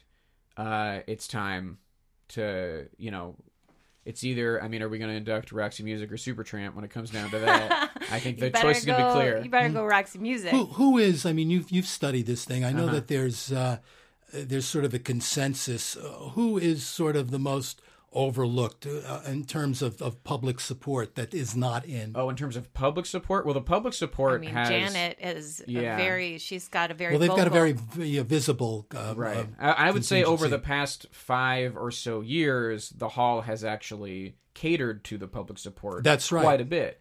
I mean, for a long time, it was Kiss and Rush and Right. even the Moody Blues. Right, Moody and, Blues. Uh, the, these were the groups that were in Journey, long time snubs, uh, who then got in. And I think that's kind of been the era. Because as you know, before, you know, 2011 or 12 or whatever, the hall was you could describe them as relatively pretentious just because those types of populist groups yeah, we're kept out. were kept Sure. out uh, and now if you're just like kristen who's just kind of observing the hall Just now tuning in. you you see it as being uh, a bunch of boring dad rock groups Yes. but it's really a trend only from the past five years so of of like the groups that are left that that have public support it's hard to tell because it feels like we're we're knocking them out at quite a clip Yeah, uh, yeah. They really gonna seem to be kind of sweeping up. Uh, yeah, you know everything that was left over. It really. Well, I feel like that's how you end up with bands like the Moody Blues getting in is that it's like all of their buddies got in and so they're like, "Come on." But that's not what I want from a Hall of Fame. I don't want the like I mean, I guess we oughta. Okay, I, I'm not looking for that. And I if want. there if there are bands of that ilk that are left, I would say it's probably like Def Leppard, Jethro Tull, the Doobie Brothers, the Guess Who. Those are the kind of classic rock. Yeah, bad, I- uh, bad I- company, which would be I just saw the Doobie Brothers out at an Indian casi- casino, and uh, you know they have three. You know they have three big hits, and I. I mean know, I think their problem is they also cleave into two different categories. They, you know, w- with Michael McDonald and without Michael McDonald. I think that helps so- their case because they have two. I, I think when a band is able to have kind of two different phases. I mean, it That helped. helps. It helped Yeah, the Moody Blues. so. They had that whole they had an '80s revival. 80s revival. I think it, it it's a testament to longevity and to style and, and the ability to evolve. Yeah, Uh, look for the Doobie Brothers on the ballot because uh, Irving Irving's involved with them. So Oh, I is that would, right? So I wouldn't be surprised if they snuck in at some point. Yeah, and you know what? I'm not against it. I don't hate the. And I think if you actually, if you examined, which we maybe should do at, They're uh, certainly later not in the name Hall of Fame. yeah, genius. oh gosh, Yeah, them and the Foo Fighters, and yeah, a lot of great, uh, Oh, awful names. Oh, Okay, The Foo oh. Fighters will get in. yeah. Yeah, oh, yeah. yes, they've played the game. They quite look like the first ballot. Oh yeah, I mean Yeah. David Grohl. Say what you want. The guy's like an ambassador. Yes, for the that's. form. I now know this. Yeah, we talked about him. Someone brought uh, Foo Fighters in as their as their band du jour, Mm-hmm. and we had a long. I realized that I know and like a lot more Foo Fighter songs than I thought I did. I think the Doobie Brothers are the To me, they're second rate. yeah, you Fighters? know what? I think Not not top. I mean, I I mean, mean, I, admire them. They're they're, workmanlike. yeah, journeyman kind of. I, I group. just mm-hmm. don't think that they are. They're like the- solid. That's what I was saying. They're Yeah, not they're solid. Consistent, They're not they're solid. exceptional in any way. They're just like this is a solid rock band. They if show you're, up. It is a B plus. You're they're just doing the work. Hey, and you give 'em they're- a tussle You of know, the hair. you're like, all right, buddy, get I think out there. Def Leppard deserves. I think so too. I You mean. I, I think that they deserve on, on, on merit. I, I mean, what they what they did and how they kind of transformed themselves. I, I mean, I thought that was a uh, a very influential band. Um, I, yeah, it, it, it hurts. I, it must hurt these guys, bands like that, that just for one reason or another, they're not, you know, considered seriously Well, enough. yeah, I mean, pour some sugar on me is like the blessing and curse of Def Leppard because it's just almost it's just like It's a, it's a strip it's club too song. popular of a song in in Yeah. for the wrong reason. like Billy Squier will never get in for that Oh, infamous video God. where he That- wears that the, video? the pink pajama Kenny top. I mean, yeah. I do not know this video. I think it's "Take Me in Your Arms."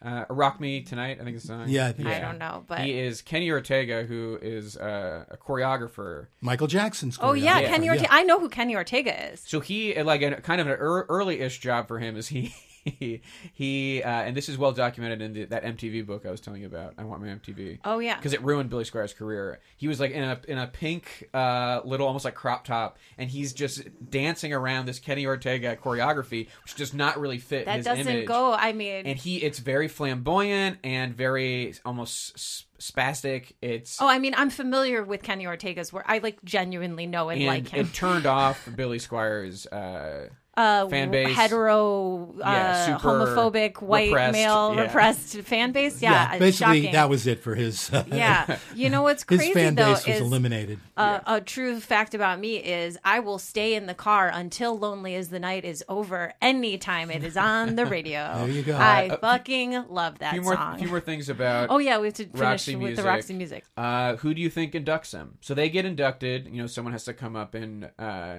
and give a impassioned speech. Ho- ideally impassioned. We've It'll seen be Brandon Flowers again. some not impassioned speeches in the past. but who do we think would uh, who would uh, say the speech, give the speech? for? Brandon Flowers is not a bad. I, I mean, they would he just was they like would working. do something he like was that. working overtime at the last. Uh, Yeah, the last uh, induction. Did you see the last induction? He, Yeah. you know, they yeah, did, yeah, They yeah, did double yeah. duty. They, he did double duty. And, Tom Petty. That was And that was nobody kind, could be that was there. a little cringeworthy. I thought the Tom Petty tribute, or the was not good. Yeah, I, I didn't think. yeah. I'm, I think I'm with you there. Uh, I did like his speech about the cars, though. I thought he, I thought he had a good speech. Yeah, now there's And I felt a- like it was personal and real. And now there's the something to him. cars. There, I, I mean, you know, if you want to play that, you know, why them? But not, I mean, the cars, but not Roxy Music. the I- Cars, I but mean, not the Cure. That, that has a good ring to it.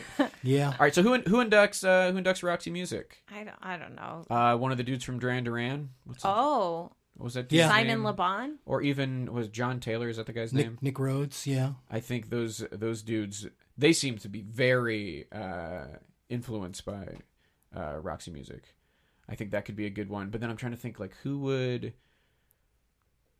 Who, who, I mean, Nile Rodgers is like a huge fan of Roxy Music.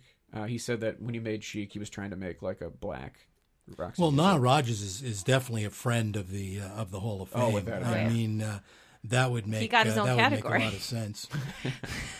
Uh, yeah, he did. I guess they had to get they just had to get them in, even though no one was going to vote. But vote. that's what'll happen, I think, too, with the producers for hip hop is that it's going to be they'll get in that musical excellence. You'll They're- have you know Yeah, Timbaland Dre. in there. You'll have Dre. You'll have uh, Pharrell. You, you might have a Mike Will made it someday. Swizz Beatz. I mean, like who's going to Yeah. be in? Well, I think who would be an an exceptional uh, inductee for this musical excellence category is Brian Eno. Oh yeah, So I think uh, cause Perfect. because I think mean, come he on. yeah he uh, perfectly represents what that category is supposed to be. Someone who has had a career doing a lot of different things. That if you uh, focus in on just one, it doesn't really give the whole picture. But you know, obviously, as a both a producer and as a solo artist and as a member Yeah. of Roxy Music, And for that matter, in that category, Todd Rundgren would be a great choice I as agree. well. I Yeah. mean, oh just yeah, for his overall. for his production. I I mean, yeah, there are these guys that that just are, are so multi talented. I mean, uh, not just as performers, but as performers, but you know, what, whatever else they brought to the table. Um, that's a catch all category for that. Could Iggy Pop induct them? Um, I don't know. I don't know if there's a connection. There might be. I don't know. Uh, I guess maybe through Bowie, but uh, I'm not Yeah, entirely well, those sure. Berlin albums that that, that Iggy Right, and that Bowie. Bowie, I mean, they, yeah, there was an Eno kind of. Um, I mean, I don't know if Lady Gaga is a fan of Roxy Music, but I feel like oh, there's a connection A, there. I'd love to see her even perform some of their stuff. Like yeah, in, as in tribute, know, if like they were not, if they, but or like be on, up there with them. Know 'cause what I I, mean? I feel like I watched Lady Gaga, and I feel like there's Roxy Music in her DNA. You know, She'd be a good good one. Uh, okay, well, who? And what songs do they play? So Oh, who oh, in the band? yeah. So not every band member always gets inducted. I think there's there's obviously the main four, which is Bryan Ferry, the lead singer, Andy Mackay, uh, who did the you know oboe in sax, Yeah, yeah, which is Andy- funny to say, but it, that's that's such a, Andy it- Mackay definitely. uh, such a vital part. And then Phil Manzanera, uh, the guitar player, and then Paul Thompson, their original uh, drummer. Those four guys. And then Paul F. Tompkins, just Yeah. for some, just for uh, Who those else was in the band? Wasn't was John Wetton in the band at, at one point? So I, I was taking a look. He was, but I think the uh, they ne- didn't really have a permanent bass player. Although there was John Gustafson, uh, was Stranded, Country Life, Siren. I think if you're on those three albums, same with the guy named Eddie Jobson, who kind of uh, Uh, Eddie Jobson too. who did violin and, and synths uh, after Eno, who I think Eno also gets in with because he was on the first two albums and founding member. So I think it's Manzanera, Thompson, Mackay, Bryan Ferry, Eno, and then I could see them getting left out because they were only on those three albums, but I think they're uh, it qualifies. John Gustafson and Eddie Jobson. I tell you, I would tune in just to see Eno playing with Roxy Music Wouldn't again. I mean, that would be a moment. Yeah, I mean, I think that when they do this voting, I, I mean, I think they have to at least think about what the show is going could to be. happen. Yeah, I and agree. and how and what would be exciting. I mean, there was no must tune in for this unless you were a Howard Stern fan this yeah, year. I mean, I was really excited to see Lauryn Hill, and then I hated the first song that they did in the Nina Simone part. I hated it so much. It had this like dumb synthesizer in it that made me want to just turn off the television, but I couldn't because I have a podcast now. But um, then the but then the second part of it, she like rapped and like kind of remixed it and made a song her own, and I was like more into that. Like that to me was I was like kind of excited because she's been you know pretty in and out of the public eye. Yeah, it's, it's it's it's fun to see her pop up, but it was a little underwhelming. Although I liked her, I put a spell, or that wasn't her. Never No, mind, that was wasn't day. her. Yeah, and I like Yeah. the Mary J. Blige speech about Nina Simone. All right, so usually they play three songs at the uh, at the ceremony. What three songs do Roxy Music play? I think "Love Is the Drug." Yes, I think Virginia Plain. Yes. and then more than this. That's my pick. that's for the Yeah. three that, that, would play. be also what I. That's a pretty I would great say set. that would be a great That set. is what I would Yeah. pick as well. What do you think they end on? Do you think they end on more than this? I think. I think. no, Love, they've got to end up Love on is the- something. Love is the drug. Love Love is is the the drug. drug, They course. start with Virginia Plain because Yeah. was on the first album. Then do more kind than of- this. That's a good second song, and then Mm-hmm. end on "Love Is a Drug." I agree. Let's make this happen next year. What do you say? What's funny is I feel like if they showed up on the ballot, they it just it, there's so many variables. Like if the, if it's a a ballot that doesn't have if like they take a break from this fucking dad rock bullshit, My you could have a really interesting year of inductees. Uh, but Roxy Music, we're pulling for you, hopefully soon, but we'll see. Uh, and I think that that just about does it. yes. All right. Uh, well, Plugs. let's do some plugs. Yes. Roy, where can we? Uh, you got anything coming out soon that is exciting? Any? I know there's there's been some stuff on Variety that I, I read of yours that I liked a lot. Uh, you got anything coming out, or just where can we find you on social media? Yeah, just uh, look for uh, Roy Trakin, R O Y T R A K I N. Google that, and uh, And have fun. you'll yeah, exactly you'll get a a torrent of. Uh, of, of stuff that I've that I've been up to over the years, but yeah, Variety.com. That's where I'm uh, mostly at, uh, doing some stuff for Pollstar and, and venues now, and uh, I just finished a couple of liner notes for the Ramones Road to Ruin reissue, great. and I just did a uh, long liner note piece for the upcoming uh, box set of vinyl albums from Creedence Clearwater, Oh, Oh. another band that uh, certainly deserves uh, being in the Rock and Roll Hall of Fame. There, so, yeah. uh, yeah, that's uh, that's kind of what I've been up to, and uh, you know, just just a pleasure to uh, spend some time, you know, rapping with you guys We in, in. Eagle Rock. this is this was truly a very special episode. It really was. Uh, Joe- Special for me. It's very special. Joe was very uh, excited. Uh, it's so exciting to have somebody on the inside. Truly. Uh, you can always find me at at K Stud across all social media platforms. Heck yeah.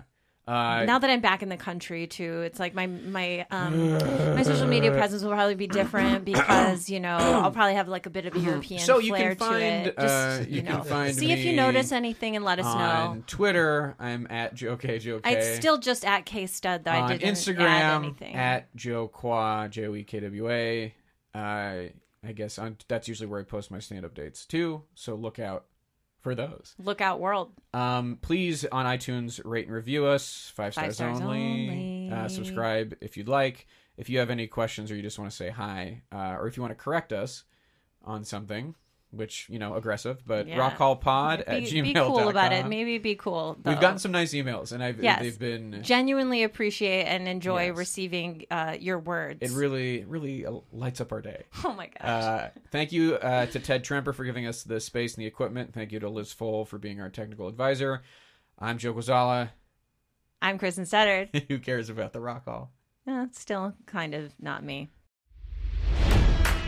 It's NFL draft season, and that means it's time to start thinking about fantasy football. FantasyPoints.com features industry leading experts and prognosticators using proprietary hand charted data to help you score more fantasy points. FantasyPoints.com is the place to go for whatever kind of fantasy football you play. Whether you play fantasy football, daily fantasy sports, or do a little bit of everything, Fantasy Points has the meticulously researched content to guide you to victory. And why wait for the fall? Fantasy Points also covers the new spring football league, the UFL.